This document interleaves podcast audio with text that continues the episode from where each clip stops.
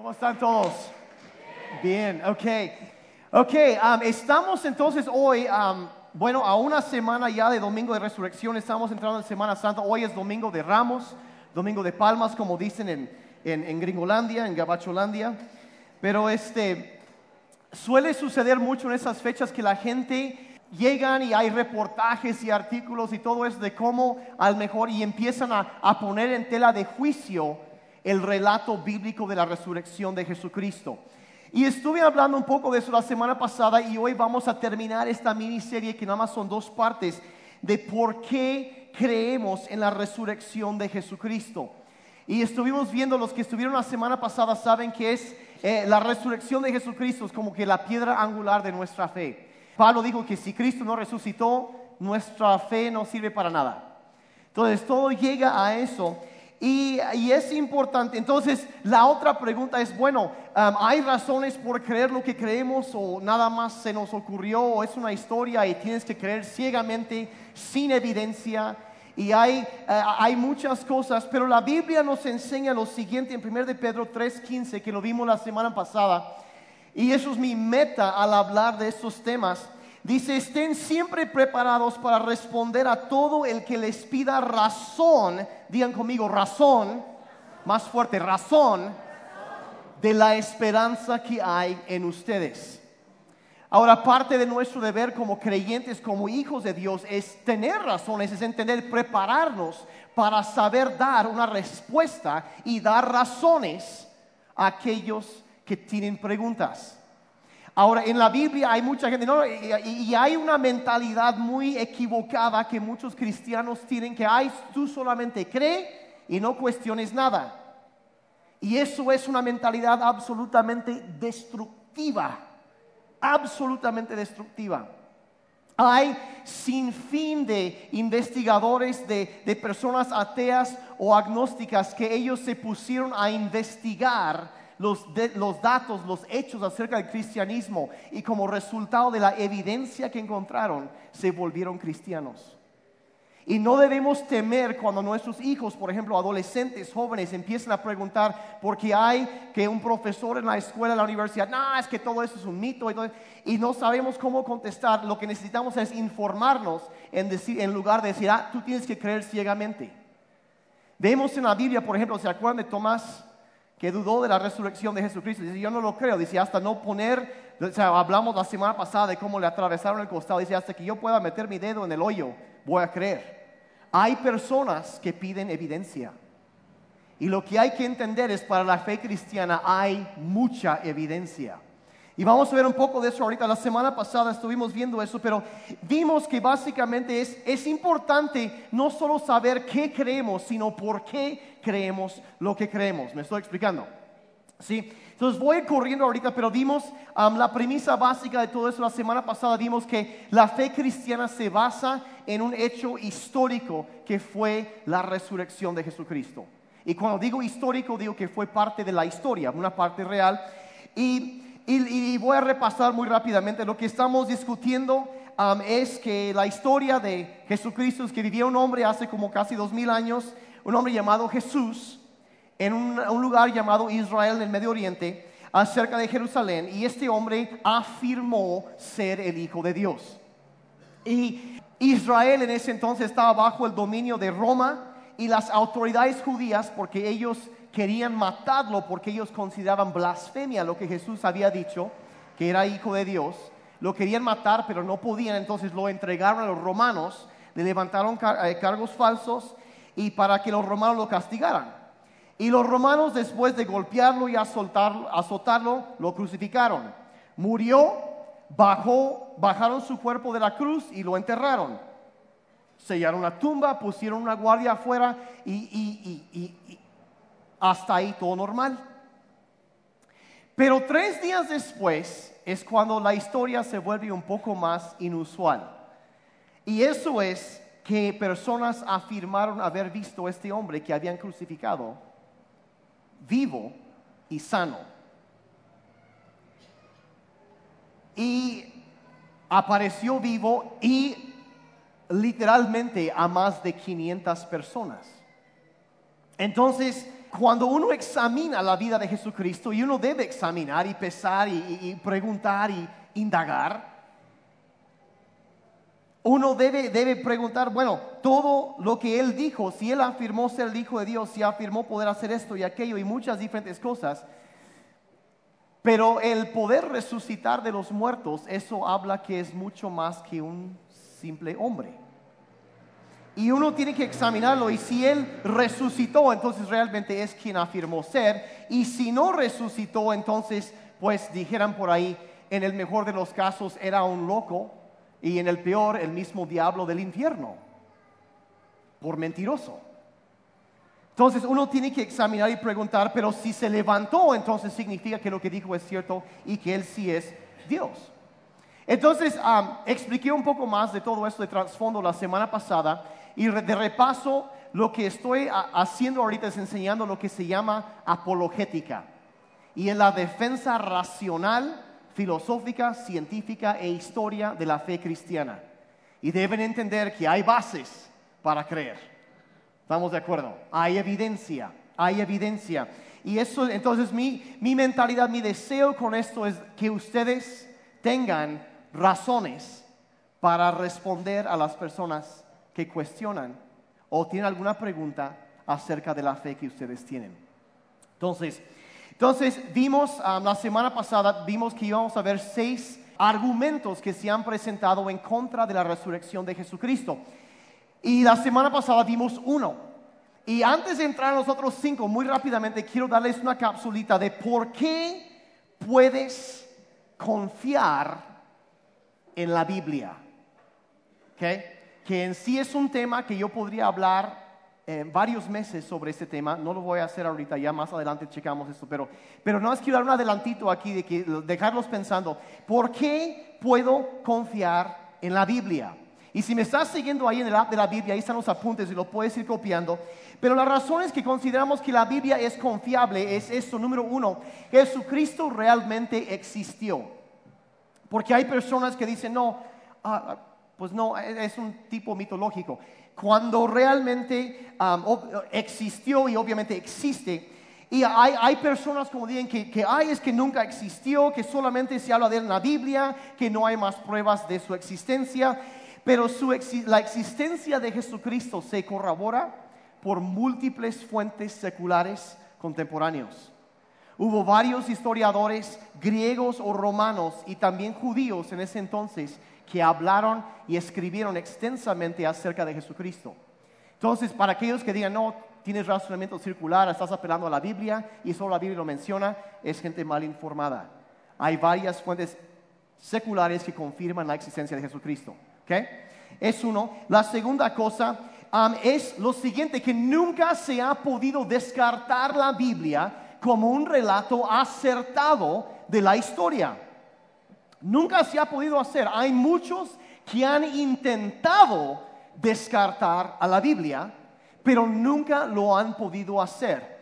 Ahora, yo podría dar, eh, literalmente, podría hablar un mes entero, horas y horas y horas, acerca de, de personas que dijeron que la Biblia estaba mal y después se comprobó que ellos se equivocaban. Y uno de los ejemplos clásicos de eso es que algunos han leído una Biblia y a, lo mejor han leído de una civilización que se llamaban los eteos en la Biblia. Y, por mucho tiempo, hasta aproximadamente hace como 100 años, muchos arqueólogos y estudiosos decían que la Biblia se equivocó porque nunca habían encontrado ningún, uh, ninguna evidencia de la civilización de los eteos. Y, y, la Biblia habla varias veces de los eteos, entonces, oye, se les pasó, ¿no? Eso fue hasta hace algunos años, cuando descubrieron los arqueólogos la capital de los eteos y más de 10.000 tablillas de arcilla que hablaban de sus leyes y que coinciden con todo lo que la Biblia dice. Y un arqueólogo secular no cristiano dijo lo siguiente después en una revista con la prensa asociada, la AP en Estados Unidos, dijo, cito textualmente, el relato bíblico se ha vuelto a confirmar. Y tuvieron que tragar sus palabras porque se demostró que la Biblia tiene razón, porque es la verdad. Entonces, la Biblia nunca se ha podido descartar como un relato acertado de la historia. Ah, podría dar mucho más datos de eso, pero voy a seguir porque no los quiero cansar ahorita. Pero que el relato bíblico se ha vuelto a confirmar. Personas que no son cristianas, pero reconocen el valor de la Biblia. Eh, apenas hace unas semanas descubrieron el sello que el profeta Isaías usaba para sellar sus rollos. Entonces, e, esa clase de cosas, encontraron los establos de, de Salomón hace un par de años en las ruinas de Jerusalén. Todo eso, todo como la Biblia lo describe, así lo van encontrando.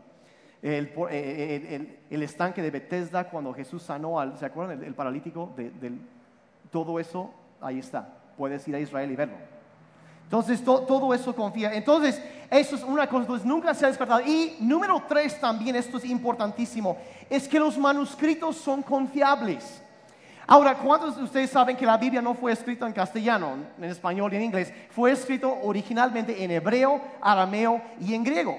Y hay personas que dicen, ah, pues mira, pasaron 3.500 años desde que se empezó a escribir lo primero de la Biblia y desde entonces iban copiando y se fueron cambiando las cosas y lo que tenemos hoy en día ya no es lo que se escribió en ese entonces.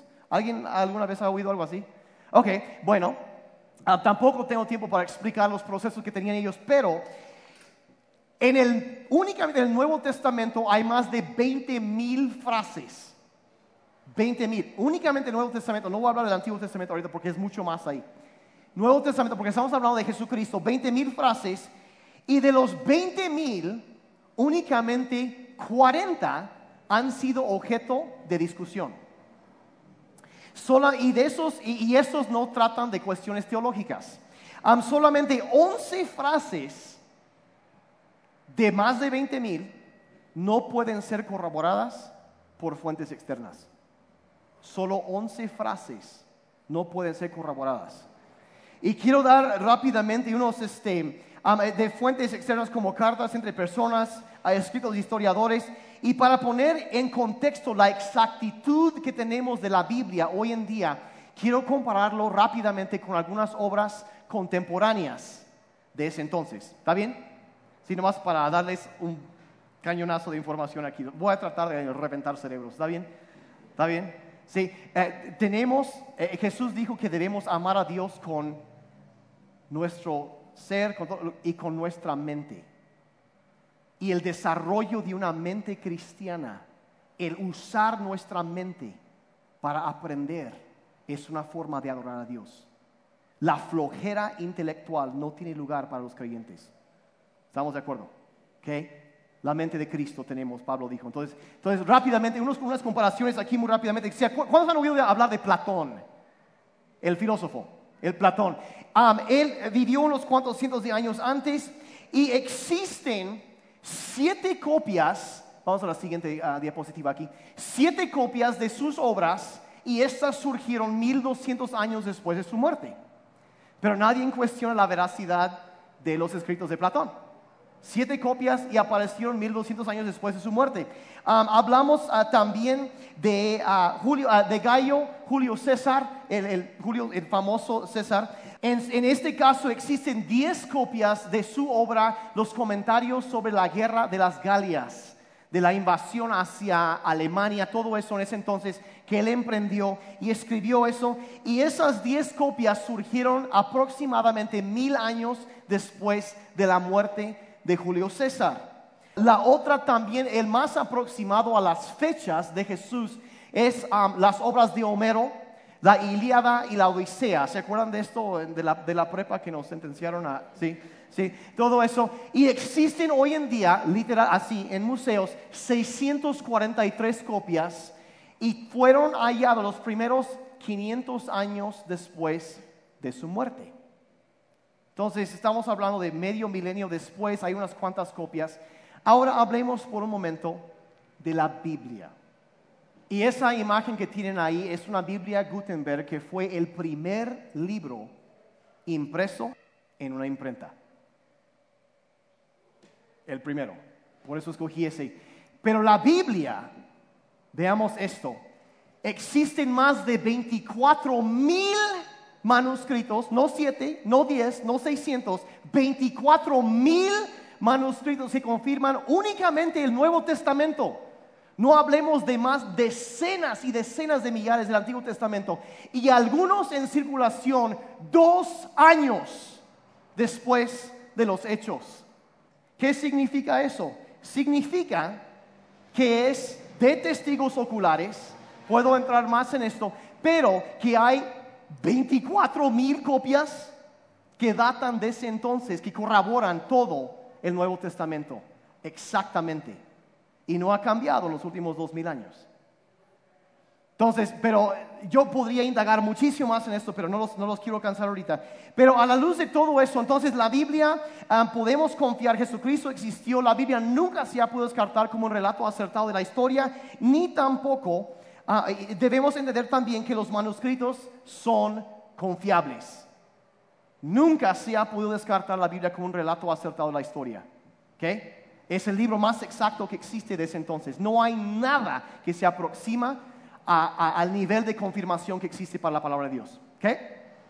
Eso fue de gratis, ahora entramos en lo de hoy. Entonces estamos viendo desde la semana pasada, ya entrando en esto, a lo que voy es que cuando tú lees los evangelios, por ejemplo, debes saber que fueron escritos por testigos oculares de lo que sucedió, o por testimonio de primera mano en el caso de Marcos. Entonces es la misma evidencia que se presentaría como válida en una corte de la ley. Ahí lo tienes. ¿Okay? Entonces, evidencia legalmente válida. Entonces, entonces la semana pasada estuvimos hablando de seis teorías, los más comunes que han puesto para poner en tela de juicio la resurrección de Jesucristo. Y lo primero que vimos la semana pasada fue esto, número uno, que ay, realmente no murió y de que las cosas que trataban de hacer para no, eh, eh, la teoría del, del, coma o el, el, coma inducido o el desmayo, ay, nada más se desmayó, se sintió mal, se le bajó la presión y... Bueno, ah, más preguntas acerca de eso, vuelvan a escuchar lo de la semana pasada, está disponible en iTunes, ah, en todo eso, en redes sociales también.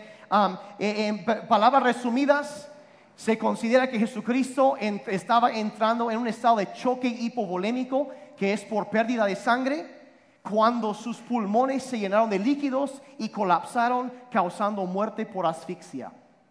Y por eso cuando le metieron la lanza salió agua porque los pulmones estaban, se habían colapsado con líquidos y por eso no le rompieron las, rodillas porque él estaba, ya estaba muerto.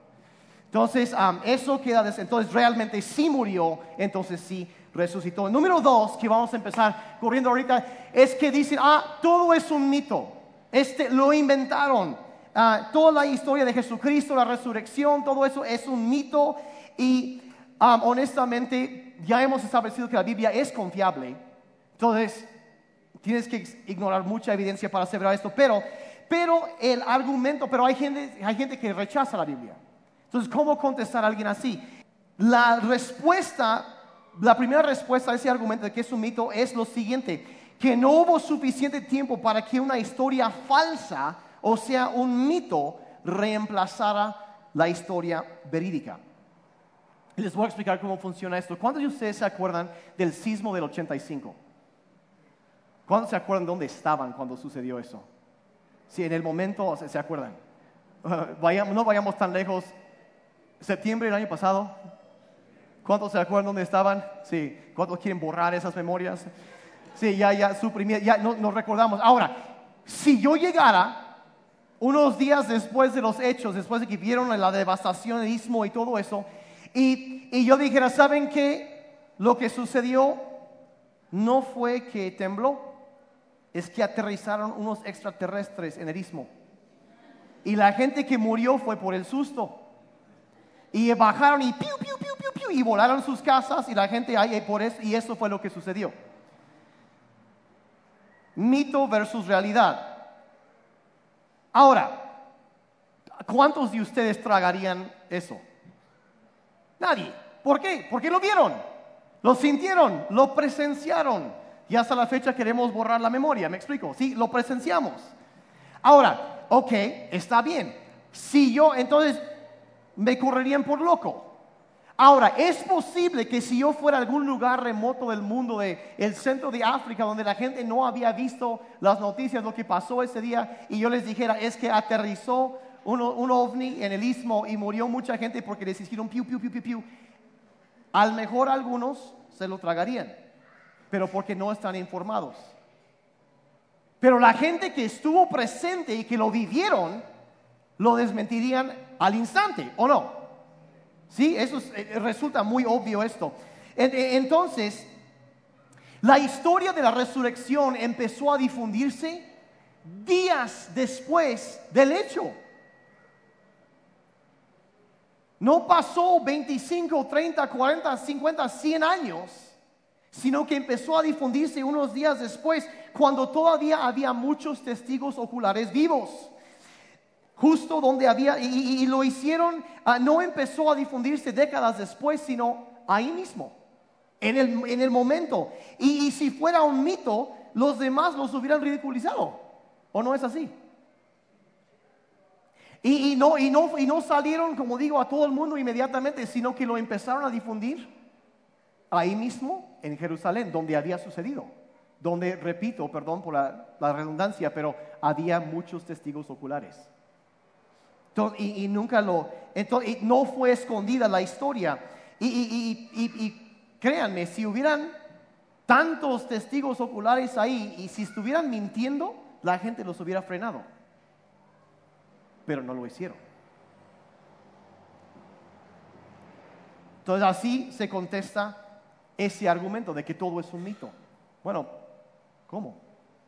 O sea, ¿cómo? Como dice de la tele, que alguien me explique, por favor. E, e, eso, e, simplemente no hubo tiempo para eso. La, la, tercera que vamos a ver rápidamente es esto, la tumba, decían, realmente no estaba vacía. O sea que sí estaba el cuerpo ahí, pero lo escondieron. Entonces, eh, eh, tratando de descartar, y eso viene ligado a, a los primeros que vimos aquí, y es el argumento que a lo mejor los que dicen eso, ah, realmente no estaba vacía la tumba, es el argumento que más fácilmente se puede contestar, porque en ninguno de los escritos seculares o la Biblia de ese entonces hablan de eso. Todos hablan de una tumba vacía los primeros argumentos trataban precisamente de eso, que estaba vacía. Entonces, cuando la gente, eh, eh, dice la, gente, con tanta gente en Jerusalén que odiaba a Jesús, odiaba a los discípulos, la manera más fácil de callarlos hubiera sido producir el cuerpo, ¿verdad? Pero no lo hicieron. ¿Por qué? Porque no había un cuerpo ahí para demostrar.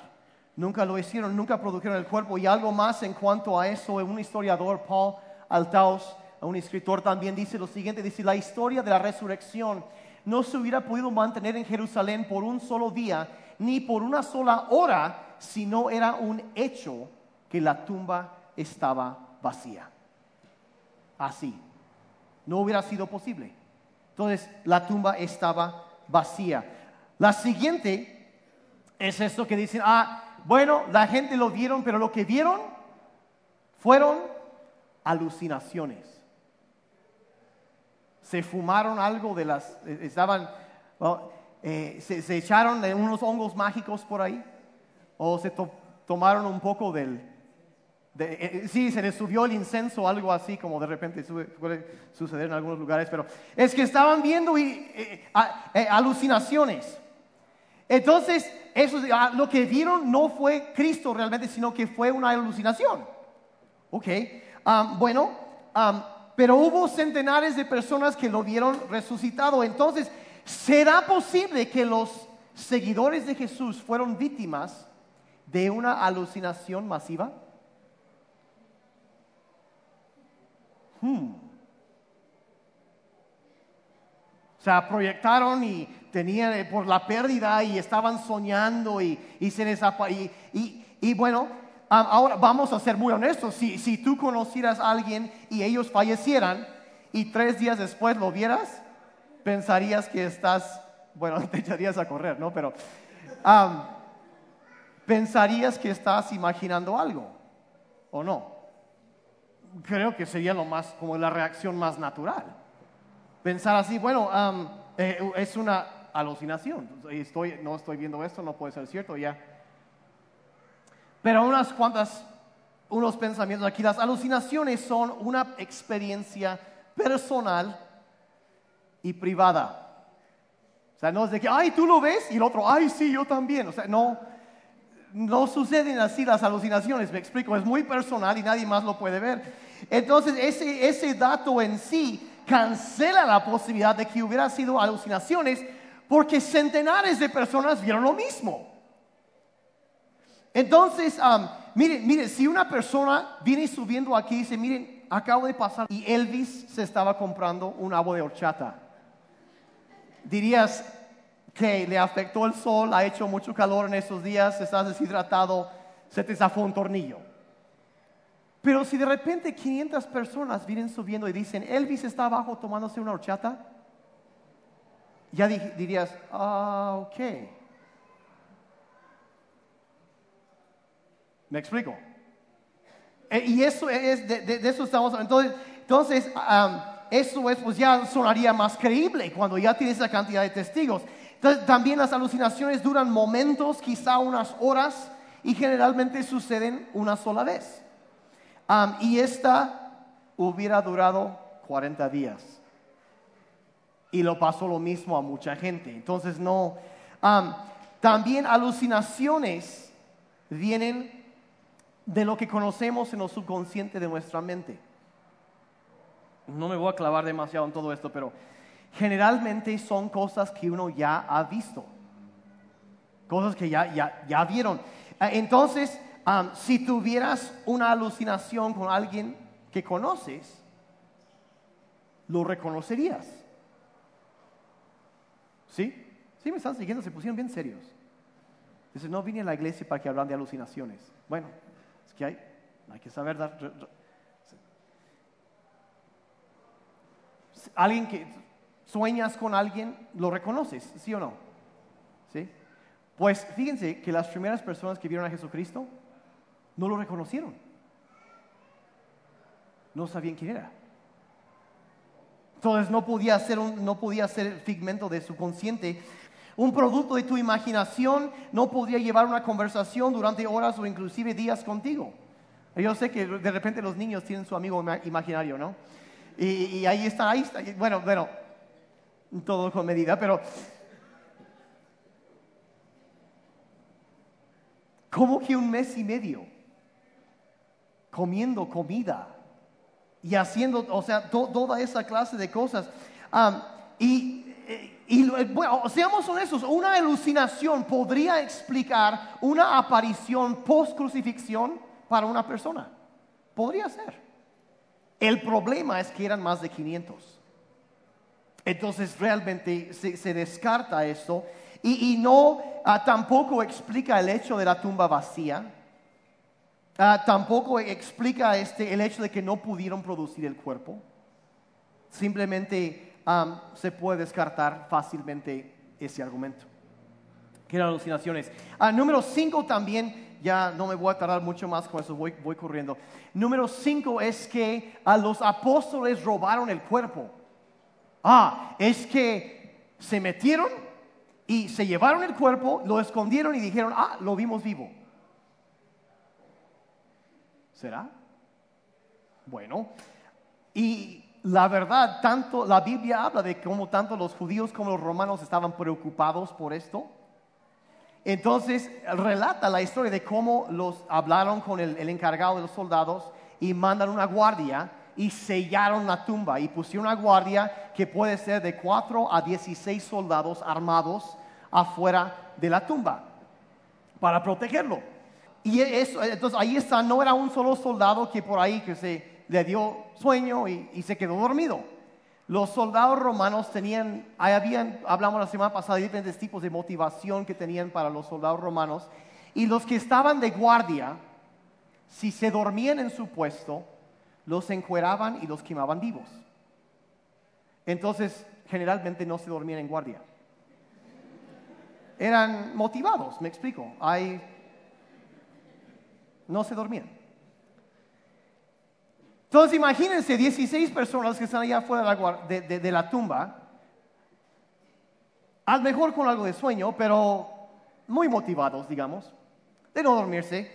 Y en eso, hombres entrenados, guerreros consumados, ya soldados, pues ya hombres bien preparados, armada. Y ahora, ¿cómo sería posible que si tú quieres entrar a robar el cuerpo, tendrías que pasar por encima de ellos? ¿Y cómo podrían 12 hombres que uno era cobrador de impuestos, que dicen que probablemente tenía sobrepeso y no, era muy fuerte físicamente, otros que, pescador y, todo esto y, otro que a lo mejor Simón el celote posiblemente sabía manejar armas, pero no se sabe. Pedro no era muy bueno, cuando quería volar una cabeza solo alcanzó la oreja. ¿Cómo van 12 hombres, 11, porque a esas alturas uno ya se había suicidado? Entonces, que también, bueno, no voy a hablar de eso, eso es muy asqueroso, cuando le abrieron las tripas. Bueno, entonces 11 hombres incultos, no preparados, ¿cómo le van a ganar a 16 soldados romanos altamente motivados? No sucede, no va a suceder. O sea, no entran a robar el cuerpo, eso es, la, verdad. Ah, entonces, la, la piedra suponen que probablemente pesaba uno o dos toneladas. Y entonces si hubieran querido robar el cuerpo, desaparecerlo y después decir, hubiera sido imposible. Simplemente cuando entiendes el procedimiento militar en ese entonces, no hubiera pasado. Simplemente no. Entonces eso también se descarta muy fácilmente y esto ya nos lleva al último argumento que es el clásico, es que todo fue una conspiración. Todo fue una conspiración. Y, eso es, ay, todo fue una mentira que los apóstoles inventaron y, y, ya y empiezan a decir, no, es que todo lo inventaron y fue una cosa así. Bueno, hagamos unas preguntas acerca de esto. Y ya, en serio ya, ya voy terminando aquí.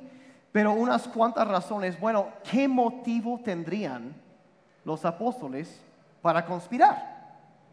¿Qué ganaban ellos con eso?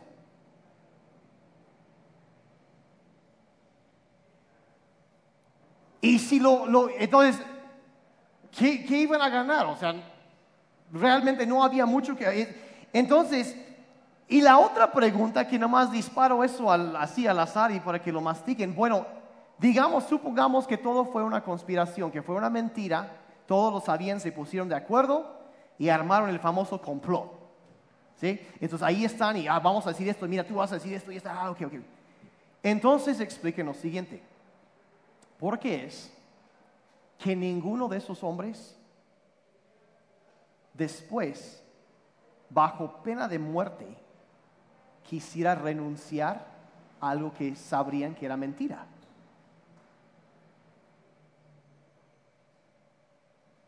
O sea, si tú sabes que es una falsedad y te dicen o renuncias o te vamos a matar y sabes que es falso, pues lo renuncias. O sea que, pero ninguno de ellos se echó para atrás. Todos fueron muertos después, menos uno que murió después de haber sido hervido en aceite, murió en exilio. Sobrevivió eso, por cierto. Todos los demás fueron muertos a espada, decapitados, crucificados. Algunos pidieron que, dijeron, te vamos a crucificar y dijeron, por favor, cuélgame a revés, cabeza abajo, porque no soy digno de morir de la misma manera que mi Señor. Todos murieron. Ahora, ¿quién en su juicio cabal está dispuesto a morir por lo que sabe que es una mentira? Nadie. Eso no fue una mentira. Si estaban dispuestos a dar su propia vida para corroborar, como testimonio, como testigo de Cristo, si nadie moriría por algo que saben que es una mentira. Nadie haría eso. Y la única explicación posible por la conversión masiva de gente ahí en Jerusalén, unos cuantos días después de esto, mes y medio después, es que Jesucristo realmente sí resucitó y hubo muchos testigos para comprobarlo. ¿Sí? Por eso que en Pentecostés tres mil hombres se entregaron a Jesucristo, aceptaron que había resucitado. Estamos hablando de unas semanas después. ¿Por qué? Porque fue cierto. ¿Está siguiendo? Los veo pensativos. Ok. Para terminar ahorita, ah, había algunas personas que me preguntaron la semana pasada y se me pasó en la primera reunión mencionar esto, pero algunos, oye, este, me interesa eso. Si tú tienes hijos adolescentes o jóvenes, o si eres joven, estás en la universidad, hay muchas cosas, ¿cómo, y dices, bueno, ¿cómo puedo yo estudiar, prepararme más en cuanto a esas cosas? Yo, yo, e, la apologética para mí es como un hobby. Sí, cuando me aburro y quiero echar a andar cerebro, lo que hago, me pongo a leer. Y he leído bastante acerca de eso. Y, y algunas personas, si, si quieres indagar un poco más, porque no hay tiempo ahorita, pero si quieres indagar un poco más en esto, hay unos recursos que recomiendo muchísimo. El primero es el caso de Cristo um, por Lee Strobel, que él fue, es un periodista que fue nominado al premio Pulitzer en Estados Unidos maestría en periodismo investigativo y también maestría en derecho. Y él era agnóstico, lo retaron a estudiar, a investigar como reportero la evidencia a favor de Jesucristo y que armara un caso a favor y en contra en una corte. Y para pasar juicio si era culpable o no culpable, si era cierto o no que, que Cristo había existido.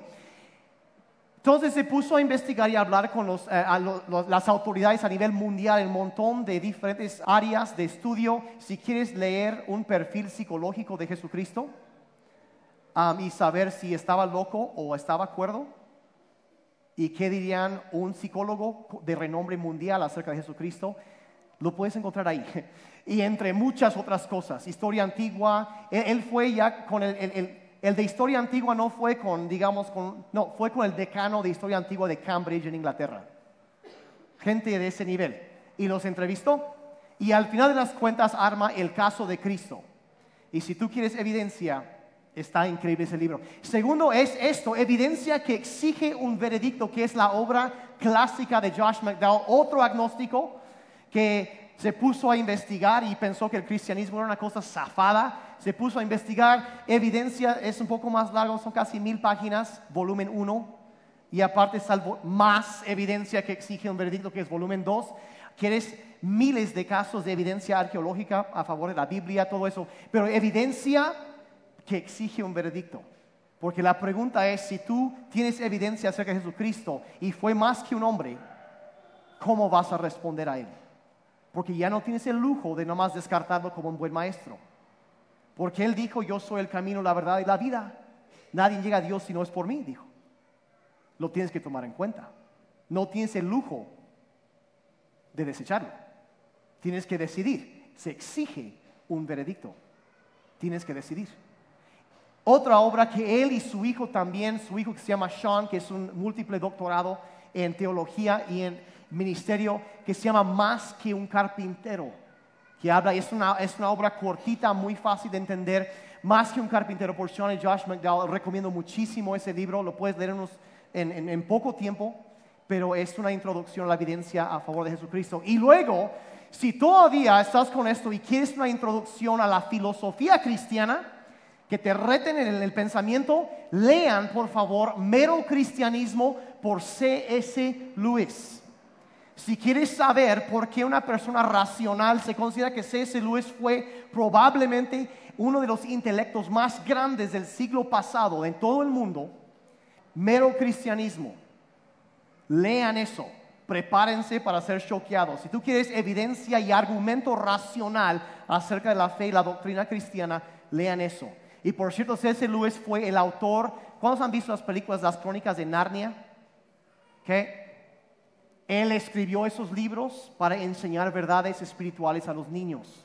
Las crónicas de Narnia son historias cristianas. Y el autor es probablemente el más grande apologeta del siglo pasado. Entonces, recomiendo muchísimo esos. Y este, ya vamos terminando. Entonces, todo, todo bien. Todo bien. Todos esos datos los están en el app de la Biblia, por cierto. Si lo, guarda eso, lo puedes guardar en tu teléfono y tener eso y lo pueden comprar en formato digital. ¿Todo bien? Hay razones por creer en Jesucristo. Y nunca debes avergonzarte ante una persona que te ataca. Y si no sabes cómo, está bien, no hay problema. Pero que no lleguen a cuestionar y decir, ah, es que eso no existe. No, sabes que, mira, hay evidencia. yo tengo razones por creer lo que creo. Y fortalecemos nuestra fe y nos viene una tranquilidad y una seguridad cuando sabemos que Jesús sí, sí existió. Yo puedo confiar en lo que la Biblia dice. Es confiable. Nunca se ha podido descartar. Y nunca se va a poder descartar. Porque es la verdad eterna de Dios. Entonces, les hago una pregunta. Ya terminando. ¿Qué es lo siguiente? di, un vislumbrito ahorita eso, pero la cosa es ya teniendo evidencia, examinando los hechos. Llega el momento en nuestra vida donde uno tiene que decir, ok, bueno, he examinado los datos, hay quienes quieren un poco más evidencia, hay otros que requieren un poco menos y, y eso está bien. Jesús habló con Tomás cuando él dijo, yo quiero, yo quiero primero lo quiero tocar. Si es cierto, si es un fantasma, si es, es una alucinación. Dice, yo, yo lo voy a creer cuando puedo ver los hoyos en sus manos y tocar su costado donde le metieron la lanza. Y Jesús habló con él y no regañó a Tomás por haber dudado. Dice, mira, aquí está la evidencia, tócame. Y él creyó. Y Jesús dijo, bienaventurados los que creen sin haber visto. Pero no habló mal de los que piden evidencia. No lo hizo. A veces hay personas que quieren. Y eso está bien. Pero lo que se pide a personas, igual que se pide en, un jurado, en una, en, una corte o, o al juez, que se vea de forma imparcial la evidencia. Y ver cuál es más razonable? ¿Cuál apoya más el escrutinio? ¿Cuál resiste más el argumento? Y luego tomar una decisión en cuanto a eso. Entonces la pregunta es para nosotros hoy que he presentado solamente una capsulita de evidencia. eso, es, una pasión, a mí me encanta eso. Yo fui pastor de jóvenes por muchos años y, es importantísimo que los jóvenes sepan esas cosas. A mí me apasiona esto. Y honestamente yo empecé a estudiar eso cuando una persona me empezó a cuestionar a mí y yo no supe cómo responder. Entonces dije, tengo que estudiar. Entonces me empecé a preparar y me sigo preparando. He leído miles y miles y miles de páginas de libros. Centenares de libros he leído en cuanto a esto. Me gusta. Y podría yo hablar a lo mejor un año acerca de esto. Pero no los quiero aburrir. Hay muchas otras cosas también. Pero yo les hago una pregunta. ¿Qué de Cristo? ¿Cuál es la decisión que vas a emitir en cuanto a Jesucristo?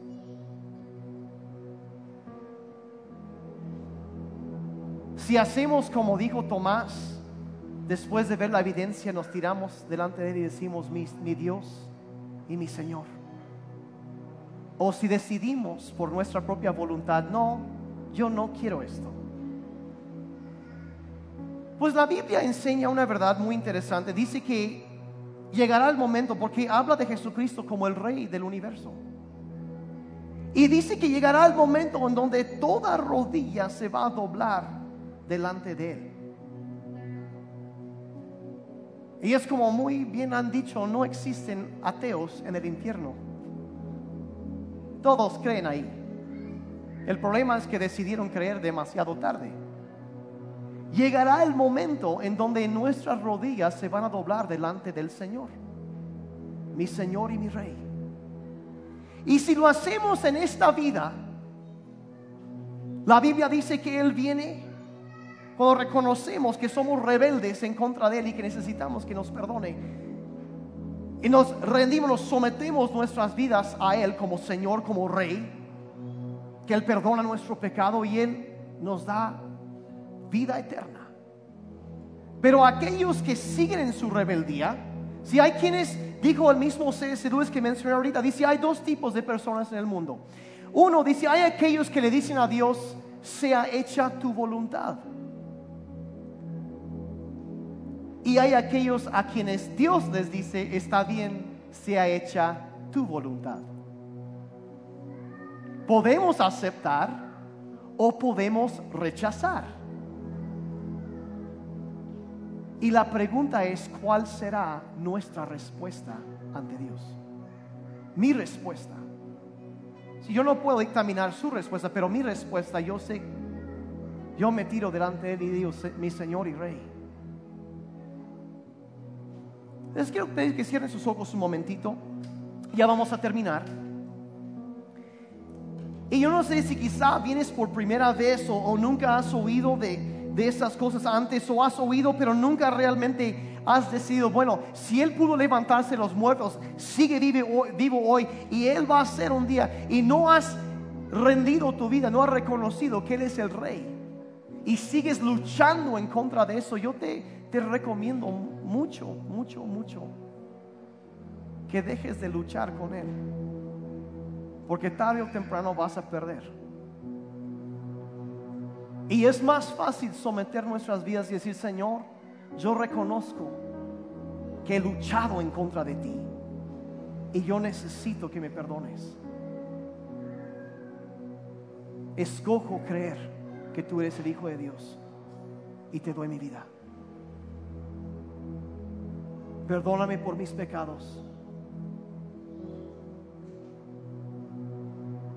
y sé el Señor de mi vida. Te lo pido en el nombre de Jesús.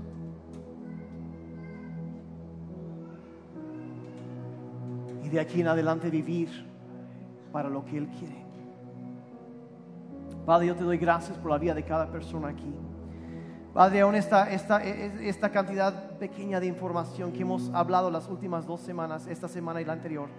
Padre, yo te pido que la fe de tu, iglesia sea fortalecida. Padre, que podamos ver la evidencia y entender que hay entender las bases. Y Padre, sobre todo, exaltarte a ti porque tú tienes poder sobre la muerte. Señor, en estos días que estamos celebrando que tú moriste por nosotros y, y Señor, que diste tu vida, pero no solo ahí, sino que la retomaste y venciste la muerte demostrando de una vez por todas que tú eres el Señor, que hay nadie que puede vencerte, ni la misma muerte puede detenerte a ti, Señor. Señor, te damos gracias que ese poder que levantó a Cristo los muertos vive en nosotros también. Gracias te damos, Señor. Padre, fortalece, te pido la fe de cada persona aquí. Y ayúdanos, Padre, a descansar en la verdad que tú vives hoy, vivirás para siempre y que tú sigues siendo Señor. ¿Cuántos dijeron amén? Amén y amén y amén.